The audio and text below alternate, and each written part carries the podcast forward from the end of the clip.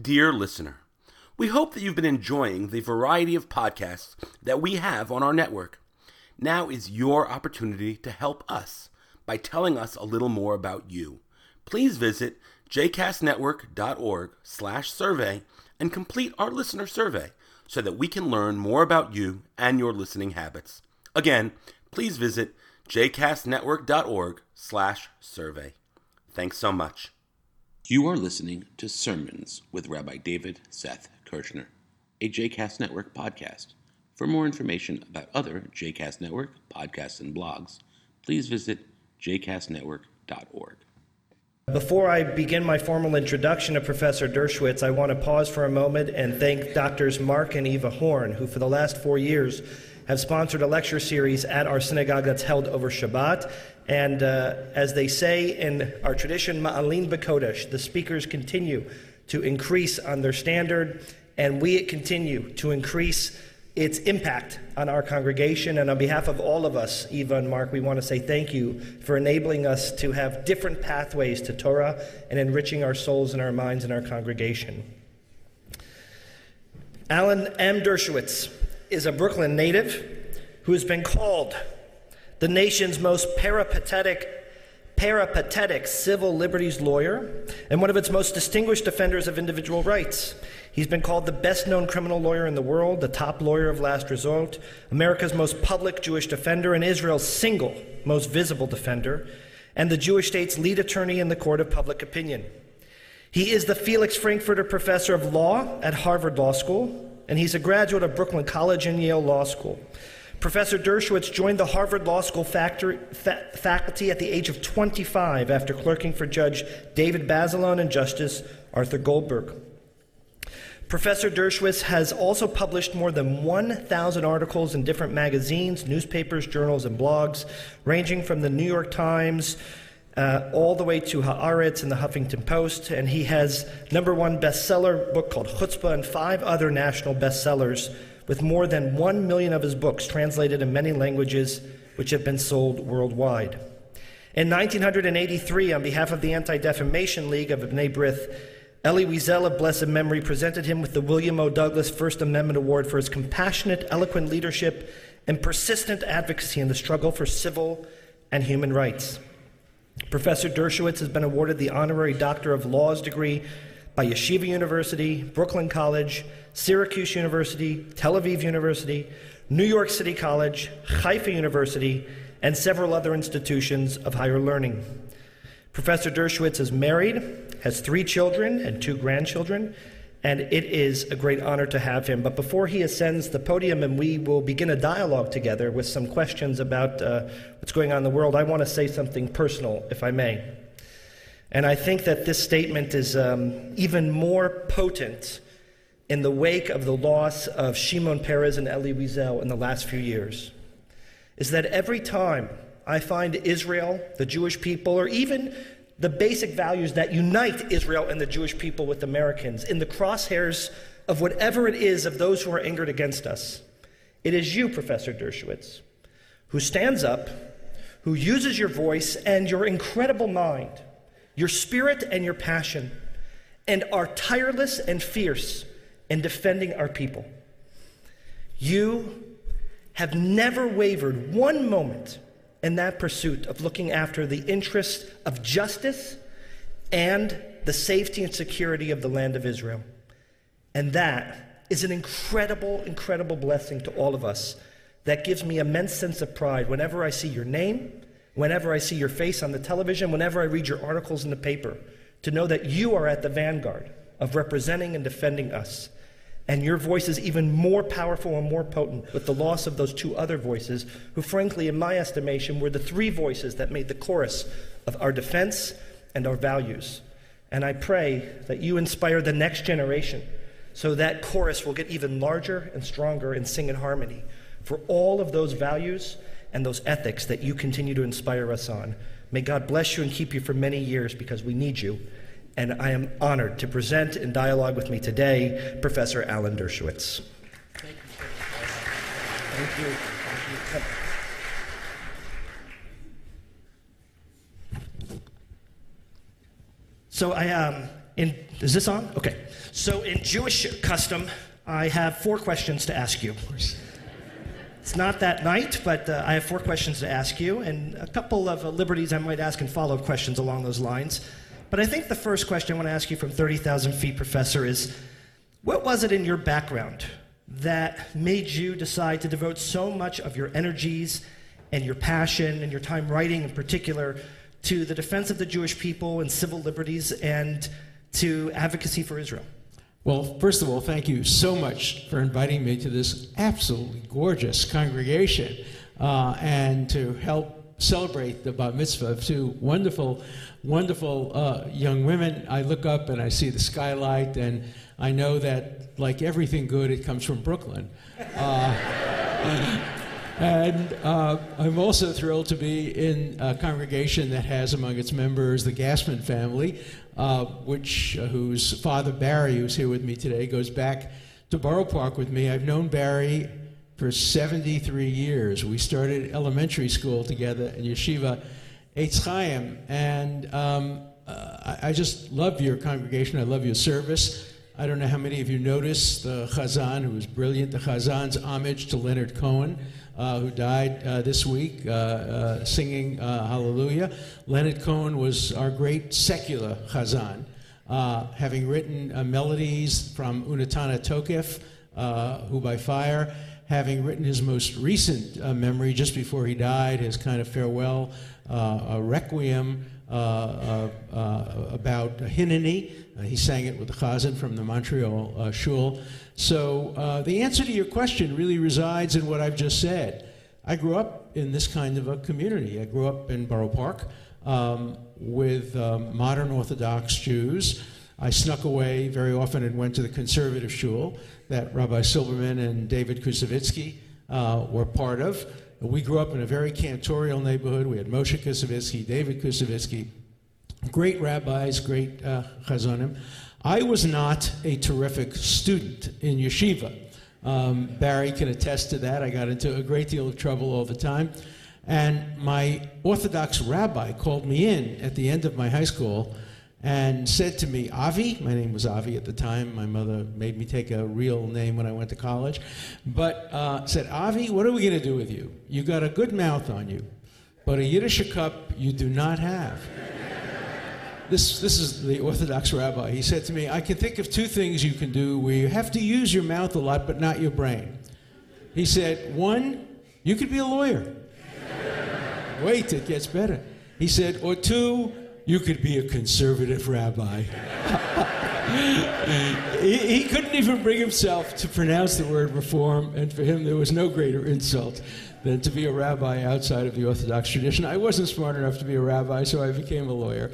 But I was steeped, steeped in uh, Jewish values. And for the first, I would say, 15 years of my career at Harvard and in Washington, I didn't see the need to defend Jewish values because they weren't at risk. Everybody loved Israel. Uh, Israel was not under attack. The Jewish people were safe and secure.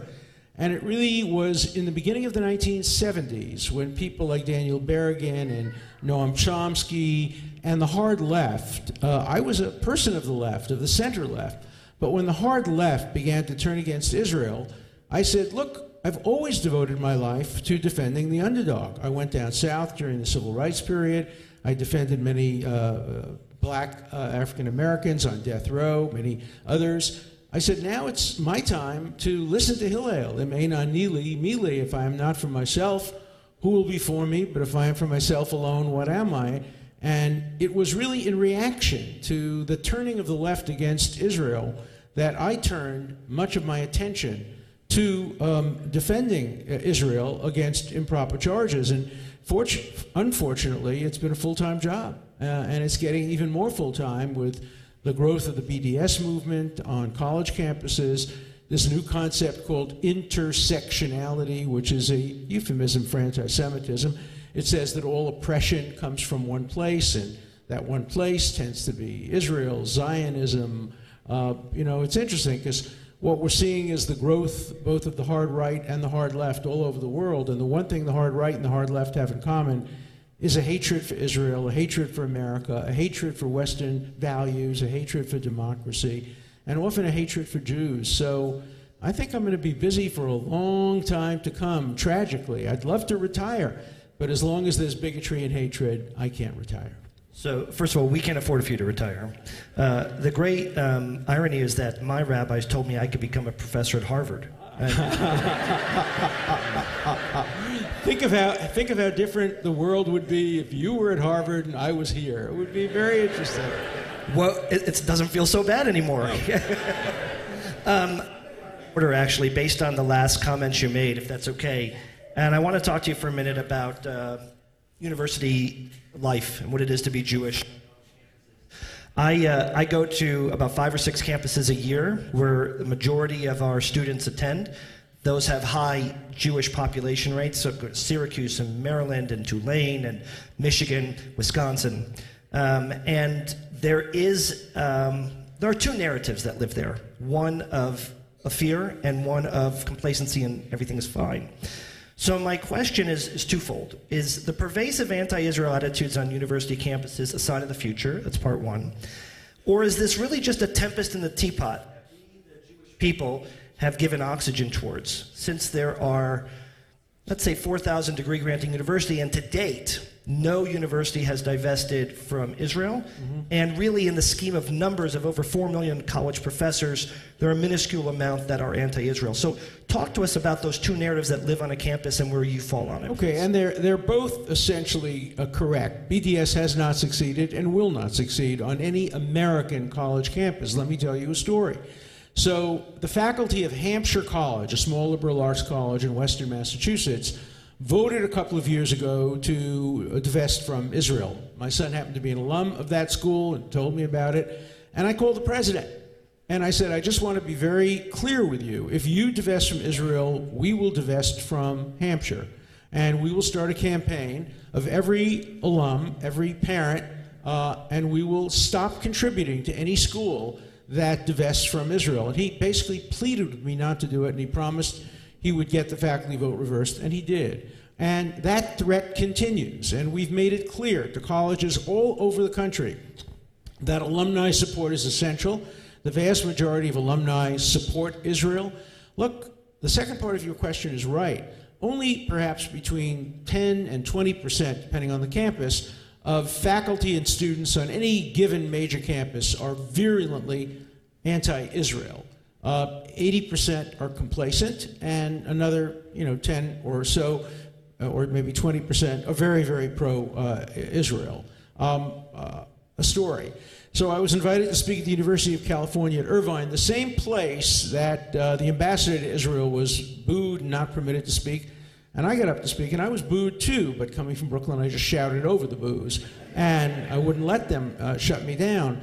Uh, but I started my talk, it was a, a, a, about this size, maybe a little bigger, about a thousand people, and I could see on the right side were groups of students wearing the green of the Palestinian cause, and on the other side were a group about the same size wearing the blue and the white and the kippah.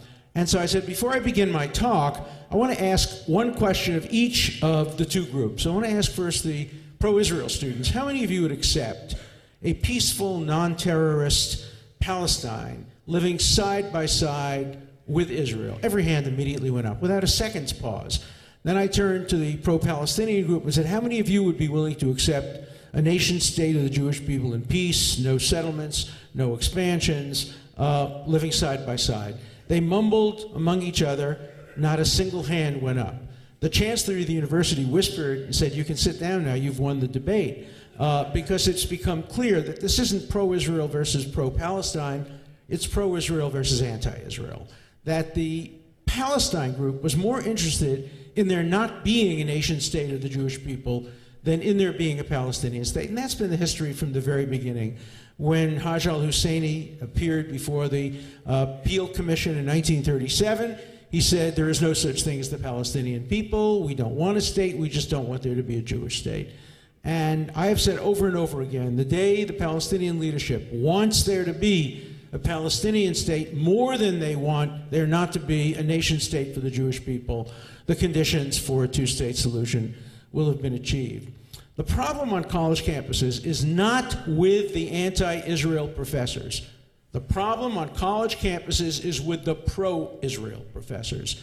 These are people who love Israel in their heart, in their soul, in their neshama, in their family, in their synagogues, but they don't have the guts to speak out in favor of Israel on the campus. Their advocacy for Israel is limited to friendly audiences, and they simply won't take the chance that they will be attacked if they are perceived as being pro Israel. Every time I speak at university campuses, and I too speak at many, I actually try to pick campuses where there is hostility more than where there is a friendly audience because I want to be in the belly of the beast. I want to be able to change minds.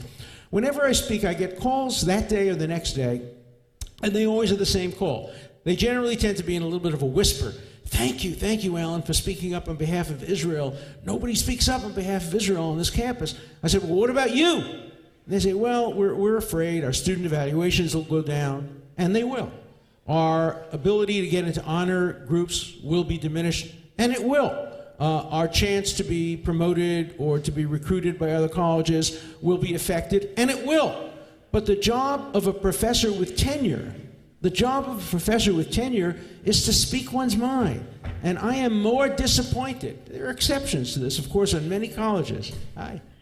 There are exceptions on many colleges, but on too many colleges, Harvard among them, pro Israel professors refuse to speak out because they know there will be consequences for that. So we're winning the fight against BDS in terms of results. But the goal of BDS is not to get divestment. They know they won't get that. The goal of BDS is to poison the minds of the future leaders of America. You know, when I taught at Harvard freshman seminars and I taught uh, first year law students, I would look at I'd see 150 students. They would be terrified young people hoping that they maybe will finish law school. I would look around and say, that's the future president of the United States. That's the future chief justice. That's the future editor of the New York Times. That's the future head of Goldman Sachs. I know because in 50 years I've seen all those people come through my classes and they have become the future leaders. And that's why we have to look to universities as predictors of the future.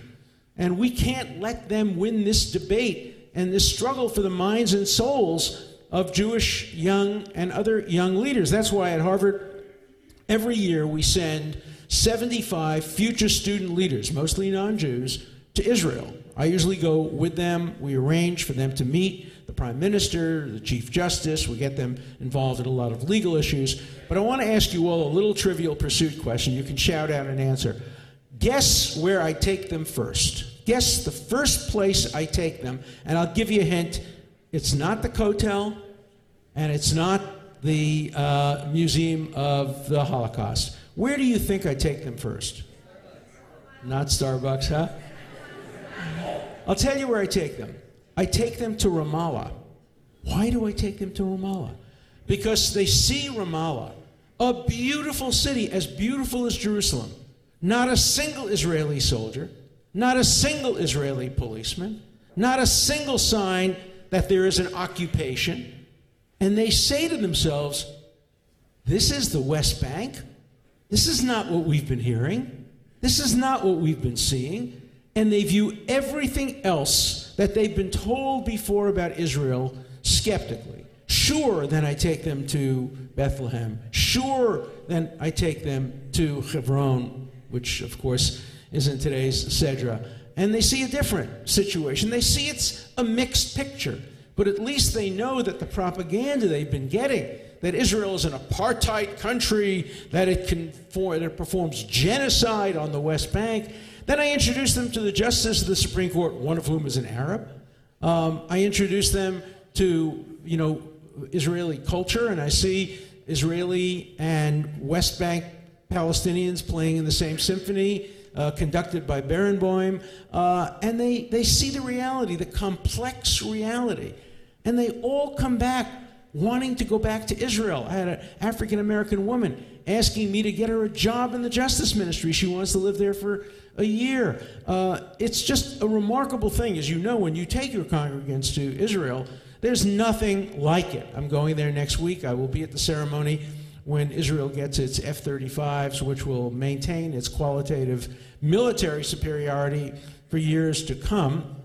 But there are problems and there are issues in Israel. But we have to fight back on college campus. We have to use all of our power, all of our influence, all of our voices to make sure the students understand the nuance and the complexity. The one thing you can't discuss on college campuses today with any degree of nuance and intellectual honesty is Israel. Remember the ad they used to have, which had an egg? And then it showed the egg getting scrambled. And it said, This is your mind, this is your mind on drugs. I often think about that with very smart people, colleagues of mine at Harvard. This is their brain. But when you mention Israel, it gets scrambled. Everything turns wrong. Everything that's right is wrong. Take, for example, I'll give you one example.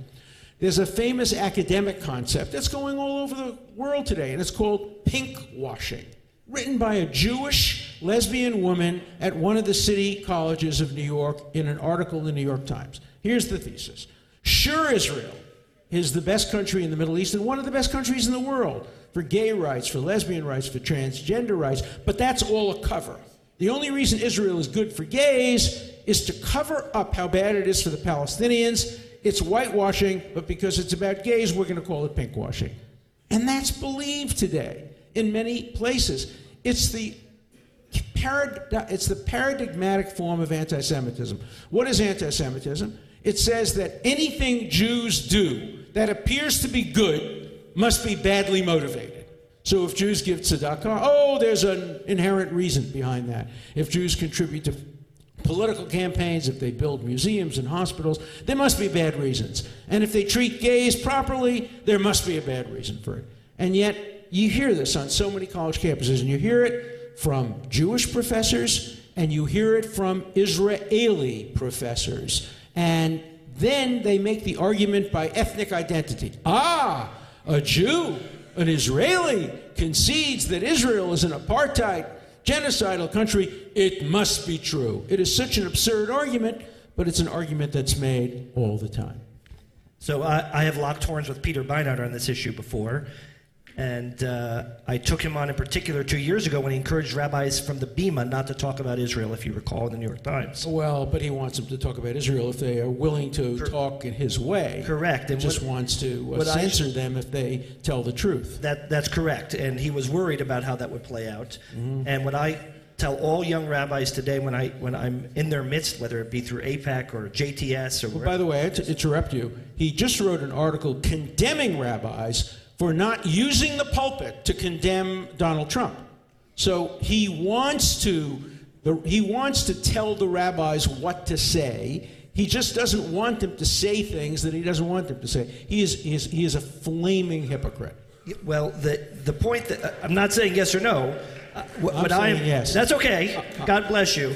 The point that I uh, that I contend with him on, and that I say to these young rabbis on a regular basis, is the most important ingredient of your rabbinate is courage. Of course. And what you're demonstrating from these professors and asking is the same thing, because I think the world is thirsty for courage, and we seem to have stripped that down. Right. I'm going to change gears for a minute. I don't know if you you heard or not, but uh, there was a big election on Tuesday. I heard about it. Yeah, I heard about it. Um, and I'm curious to know uh, two or three parts of this election from you and your, your wisdom. One, how um, will this election have implications, if at all, for the state of Israel? In which ways? Um, secondly, do you think there was more?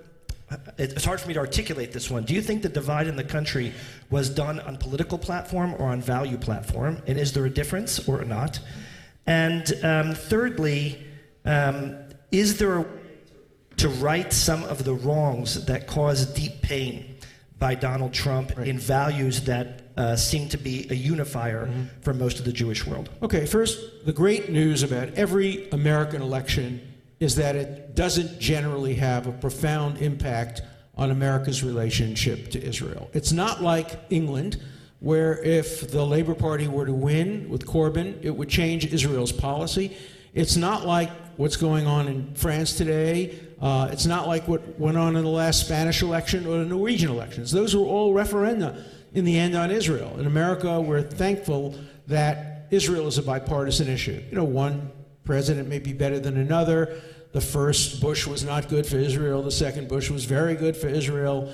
Um, but it's always a matter of degree and nuance. Uh, generally, all administrations are positive toward Israel's right to defend itself One could be very critical of the Obama administration. On the Iran deal, I have been critical, but in terms of Israel's ability to defend itself against terrorism, the Obama administration has been very good. It is supplying them the, the F 35. So it's always going to be a matter of degree. Uh, I see this election as very dangerous for Israel in a different way. It re- and it doesn't matter who won the election. It represents a dangerous global trend. And let me just say a parenthesis here. I don't want to brag about this, but I predicted the outcome of this election. I wrote a book with a unique title called Electile Dysfunction A Guide for Unaroused Voters. And in it, I predicted with absolute precision the result. I said one is going to win the popular, one is going to win the electoral. This is going to be the closest election since 2000. I said, and I wrote this when Hillary Clinton was ahead by 12 percentage points. I said this is like Brexit, and the reason I'm making this prediction and the reason I'm going to be right is Tip O'Neill is now an anachronism when he said all politics is local. Today, politics is global. And what we're seeing is a trend all over the world toward populist candidates, toward candidates exactly like Donald Trump. It's no surprise he got tremendous congratulations from the Prime Minister of Hungary, from the potentially next leader of France, Marine Le Pen, who today in the New York Times announced that the Trump election marks the end of the 20th century. And what she meant is very profound. I will put it in slightly different terms. Since 1945, the end of the Shoah, we've had a moratorium on extreme nationalism, on anti Semitism, on the hard, hard right, because we saw what it brought us with Hitler and the Nazis. That moratorium is ending now. And we're seeing, I just came back with my family from a trip to the places where my family came from in Galicia in Poland. Uh, I gave a speech at the Jagiellonian University in, in, in Krakow, and I visited uh, Hungary and Slovakia and Austria and Poland. And what I saw was extremely disturbing. What I saw was the return of extreme nationalism. And it always takes the form of the election of a populist leader, sometimes a non ideological populist leader. And I wrote about that in my book, and I predicted that because of global trends, we would see Brexit. I predicted Brexit exactly right, too, that Brexit would win despite the polls, that Trump would do very, very well. I didn't know whether he'd win or lose, but I knew it would be an extremely, extremely close election. And so I worry about the growth of extremism on both sides. We're seeing it on the right and we're seeing it on the left. And whenever you get a strong nationalist right wing, you get a counteraction on the left. And today's op ed by Senator Sanders in the New York Times is another symbol of that. He thinks, essentially, that the reason that the Democrats lost the election is they weren't left enough. He's just dead wrong. Sanders would have carried four states. Uh, Americans don't like socialism. They don't trust large governmental bureaucracies. The, the future of the Democratic Party is not to move leftist. Uh, by the way, these people call themselves progressives, but they're the ones on college campus who are the repressives. They're the ones who want trigger warnings, safe spaces, no more microaggressions for them, but not for us. Jews and Christian Zionists don't have safe spaces on college campuses today. They don't get trigger warnings. Only the hard left gets the trigger warnings and the safe spaces and the uh, denial of microaggressions. Take, for example, the organization Black Lives Matter. I have devoted my life to civil rights and to making sure that Black Lives Matter. But I will have nothing to do with that organization as long as it continues to have in its platform one country, the nation state of the Jewish people, singled out as genocidal and apartheid. Genocidal, the word was invented to describe what happened to six million Jews. How dare people, and by the way, that was put in the platform by a Jewish member of Black Lives Matter, but supported by the board, and I will have nothing to do with that organization or with any groups on the hard left, even though I consider myself center left, as long as they manifest this kind of intolerance and anti Semitism. and we have to fight back. I've urged Jewish students today on college campuses are told if they want to belong to environmental groups, they have to renounce Israel. If they want to belong to gay rights groups, renounce Israel. If they want to belong to feminist groups, reject Israel. No! We'll have to start our own organizations. We'll have to start organizations involving civil rights for blacks that don't call Israel genocidal. We have to start environmental groups that base the environmental support on the Torah that says even when you capture a foreign country, you don't kill the fruit trees, you leave the environment uh, pristine. Uh, we can create organizations. They don't have to be Jewish, they just have to not be anti Semitic. And no Jewish kid on a college campus should ever be made to have to choose between Ahavat Yisrael, a love for Israel, and a love for progressive, reasonable values, either right or left. I want to see the debate return to the days when good, reasonable conservatives could debate with good, reasonable liberals. That's not the future. The future is alt right debating with hard left. We saw what that happened when that happened in the 1920s. In the 1920s, all of Europe was divided between communist parties and fascist parties, and the result was horrible. I don't want to see that happen in America. I want to see both parties move to the center. That's why my next book, next book is called Why I Left the Left But Couldn't Join the Right The Case for the Vibrant Center. I want to see us return to the center, and Jews always thrive at the center. You know, Jews and Israel have always been caught between the extremes of the black and the red the black of fascism, the red of communism. Jews were seduced by communism, many in the 1920s and 1930s because conditions were so bad. And then we got stabbed in the back when the Bronsteins became Trotskys and, uh, and led the campaign to kill Jews, just like we're seeing many Jews on the hard left be the most anti Semitic. Jill Stein uh, runs on a platform of BDS. Um, you know, it's interesting that in America, I could be opposing the first two Jews ever to run for president, uh, Sanders and Jill Stein, and I was proud to vote against both of them. But by the way, if uh, if this legal thing doesn't work out, you can come up with book titles for people. Which are very creative. Um, let's talk a little bit. Oh, by the way, before we get to that, I, another book title. My last book is today's Sedra, of course. It's called Abraham, the world's first but certainly not last Jewish lawyer. And it makes the point that Avraham was not only the first Ivri, the first Jew, the first Hebrew, he was also the first Zionist. He went up to uh, Israel, and certainly the first lawyer. And please all come to Shul next week and listen to Vayera, where Abraham becomes the first criminal defense lawyer and rebukes God, shakes his finger at him, and says, Chalila lacha hashofet kala aretz Lo ya'aseh mishpat. How dare you, God, the judge of all the world, will not yourself do justice? And he invented the concept in arguing for the sinners of Sodom that better 10 guilty go free than even one innocent be wrongly convicted. So he is an inspiration to all of us criminal defense lawyers who get berated for defending the guilty. We point to Abraham and say, hey, no one more guilty than the sinners of Sodom, and look at what a great job Abraham did on their behalf. That's what it is to be Jewish, yeah. right? To look after the other. Let's talk about the next two months of the uh, Obama administration, which um, leaves us with uh, a very um, rich tapestry, um, a nuanced approach of what it is to have Israel advocacy. Uh, close relationships with J Street, uh, but as you said, and as many in Israel have said, some of the strongest relationship militarily that has existed in our history, the F 35 that came through, aid packages, and so on. No love lost for the prime minister, and some clear snubbing.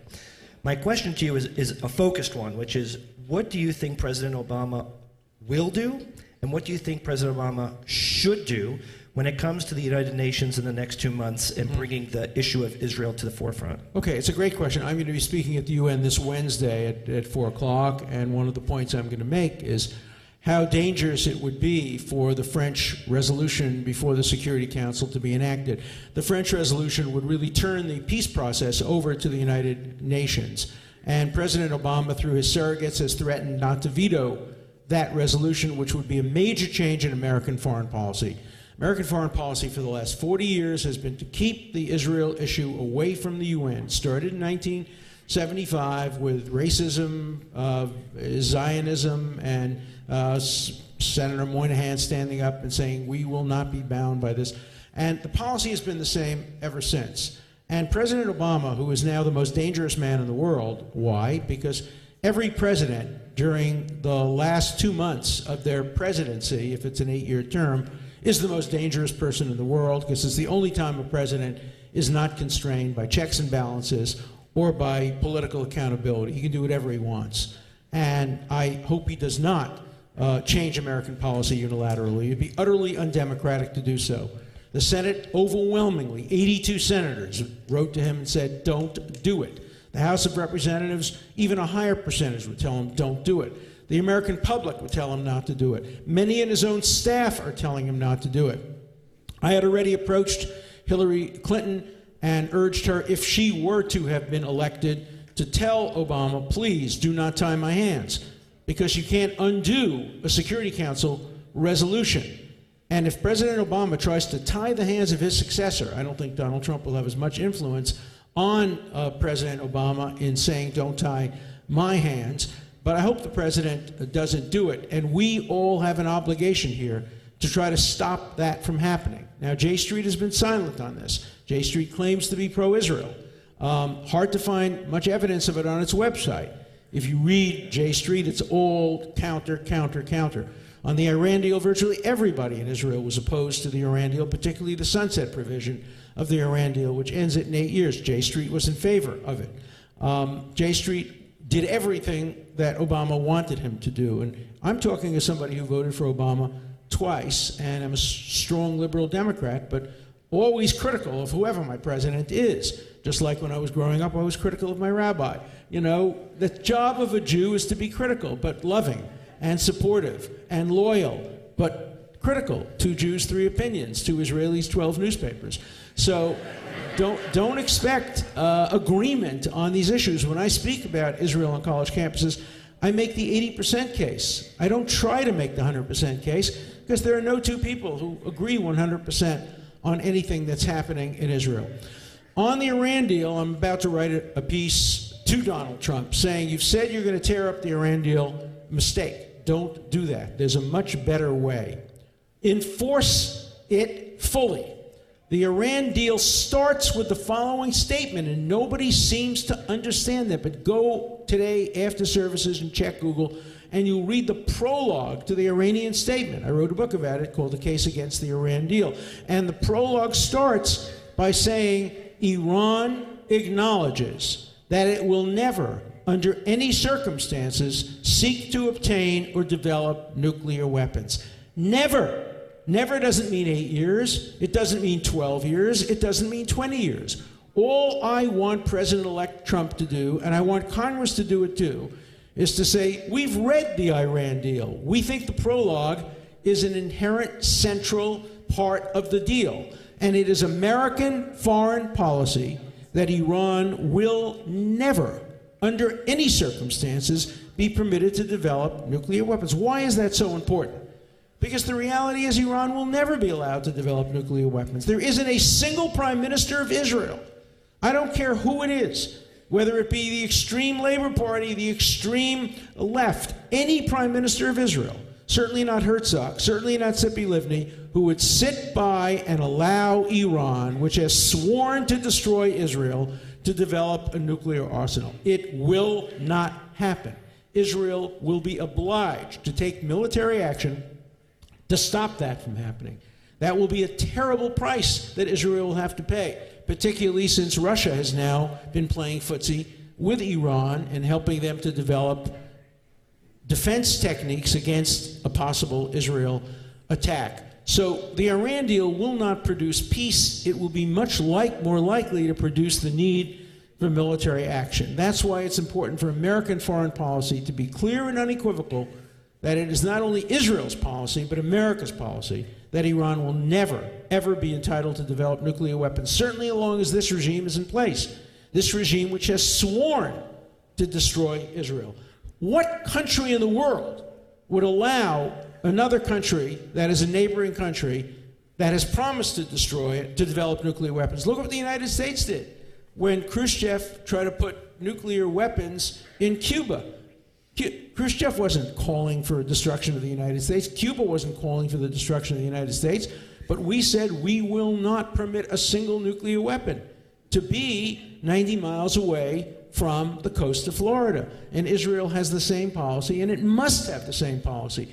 Any country would have that policy, and it applies a double standard to Israel to say you're not permitted to prevent a country that has threatened to destroy you from developing a nuclear arsenal. So I'm hoping that America, in the interim, in the next two very dangerous, very difficult months, will do the right thing, both in terms of the UN and in terms of the Iran deal. I want to ask a closing question. Um, we, we live in a world that um, we govern from our armchairs with, uh, with remote controls, and we see something horrible, and we flip the channel. And rarely do we find the courage, which you were talking about, to come and do something about it, to, uh, as Heschel said, pray with our feet. Right.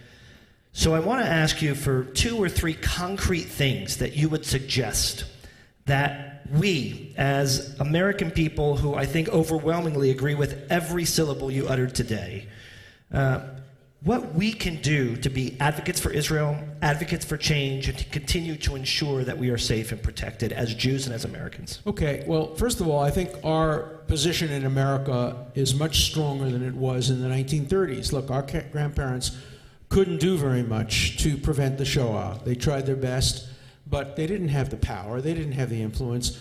We do. There are efforts, by the way, to diminish our influence. If you look at the efforts that Sanders and others are making, uh, to move the Democratic Party to become a kind of socialist party which eschews any reliance on Wall Street and corporations and ending financial contributions to campaigns. That would reduce the influence of uh, Jews in, in, in governance. Um, and you know, um, I counted twice this morning, probably, uh, I was probably off by one or two.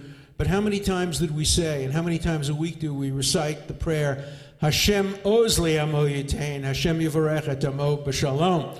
God will give the Jewish people oz strength, and only then will the Jewish people have peace. We learn the lesson of the Shoah that we need power, we need oz, and we need to use our power. You know, when people say to us that Jews have too much power, our answer has to be no, we don't have enough power. That we have too much, no, we don't have enough. When we have too much chutzpah, we don't have enough chutzpah. The reality is, we must use all of our power. We must use our economic power, our political power, our academic power, our moral influences, because, you know, we learned the lesson in the Shoah. When Martin Buber wrote a letter to Mahatma Gandhi asking him to support the Jewish people at a time that they were being destroyed by the Nazis, Buber wrote back a, Gandhi wrote back a foolish letter saying, no, the Jews have the morally superior position. Let them lie down in front of the Nazi tanks the way we lie down, the, Brit- the Indians in front of the British tanks, and the tanks will stop. And Buber wrote back essentially, you didn't use this language, he was more polite. You jerk. We're talking about Nazis now, not the British. The British might stop their tanks, the Nazis would just roll over us. Uh, we thought, and many of our rabbis and intellectual leaders thought, but because we were on the right side of morality during the Second World War, we would prevail. And I think we learned our lesson. And the result has been the establishment of one of the strongest armies in the world uh, in Israel and a nuclear uh, country. And it's a tragedy that we need it. Look, we all believe in the prophecy that hopefully someday we will be able to turn our swords into plowshares. And can you imagine what the peace dividend would be if Israel were able to turn its nuclear weapons into nuclear medicine and able to turn its brilliance in cyber warfare into brilliance in curing uh, diseases? The, the, the benefit to the world would be enormous. But tragically, Israel's first priority today is military defense against uh, enemies. And tragically, in the United States and all over the world, Jews need to be defended. Thank God we have a country in Israel that opens the door to any Jew, whether it be from the Ukraine or from the suburbs of Paris or from Lithuania, that needs to have a place of asylum. And people condemn the law of return, saying it's racist. No. Maybe the Chinese law of return is racist, maybe the Palestinian law of return. Many countries in the world, I think something like 40 of them, have comparable laws of return, but only Israel has proved that it needs a law of return because Jews are still endangered in so many parts of the world and growing worse in places like Hungary and uh, other places. In Poland now it is going to be a crime for anybody to say that Polish people were complicit in the Shoah. A man named Jan Gross, who is an eminent historian, Princeton, and also uh, in uh, Poland, is getting his reward removed by the Polish government and is being threatened with criminal prosecution because he wrote a book called Neighbors, which proved that Polish people burned a church full of Jews that they surrounded, and of course in Kielce, even after the war was over, dozens of Jews were murdered in cold blood. Um, and, you know, Jews have to tell the truth, and the world has to tell the truth. There were many great Poles. Uh, Jan Karski is one of the bravest people in the world. I'm trying to establish a Jan Karski lecture at Harvard Law School in honor of this great Catholic lawyer who risked his life to come to America and tell us the story of the Shoah. And there were many good people in Poland who helped hide Jews, but there were many bad ones, including many of the leaders of the Catholic Church who were complicit in some of the atrocities. And the truth and nuance must prevail. So, my point is, we have to fight back, and we have to continue to consider ourselves uh, yes, this is the best of times. We are strong, we're powerful, we're wealthy, we're successful, but we also live in dangerous uh, times. And um, our obligation is not to remain silent. Um, you know, I'm often asked, Am I an optimist or a pessimist? And I think of the Israeli definition. Uh, in Israel, a pessimist is somebody who says, Things are so bad, oy vey, they're so bad they couldn't possibly get worse. And an optimist is someone who says, Yes, they can.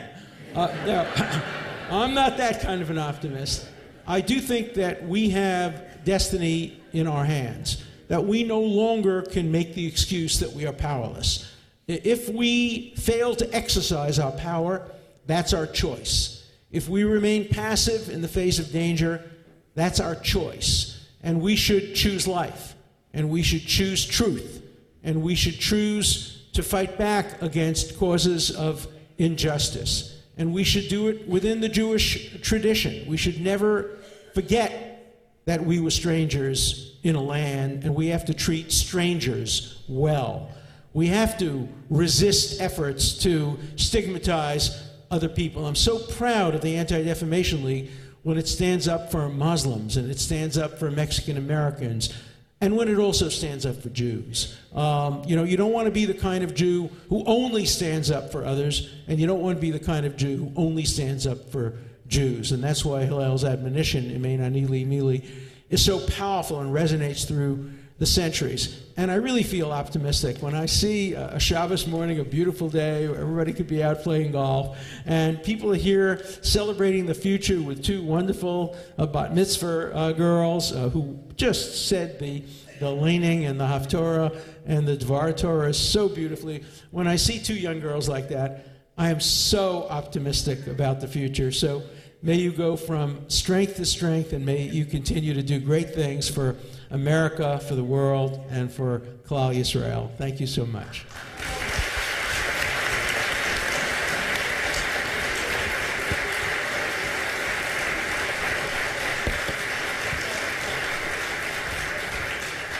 Uh, I have two, two quick things to say in closing, and, and that is um, I know that you're a member.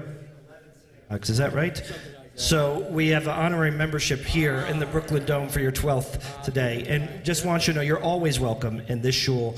And I, I want to tell you that I became a chassid of yours, I think it was in 1994 when I watched you debate Alan Keyes. And you finished the debate uh, with a quote from Voltaire that has inspired me, I think, every day of my life because you might have you know, repeated the quote, but you live the quote. And that quote is, I despise all of your views and I'll fight for my dying day for your right to have them. And that embodies what you are. You are a person who believes in a sense of equality and in using a voice. And you have used that voice your whole life and empowered others to do the same. And we pray that God bless you so you keep making the change that you've done in the world with that voice. It's a blessing to all of us. Thank you so much. Thank you. Shalom.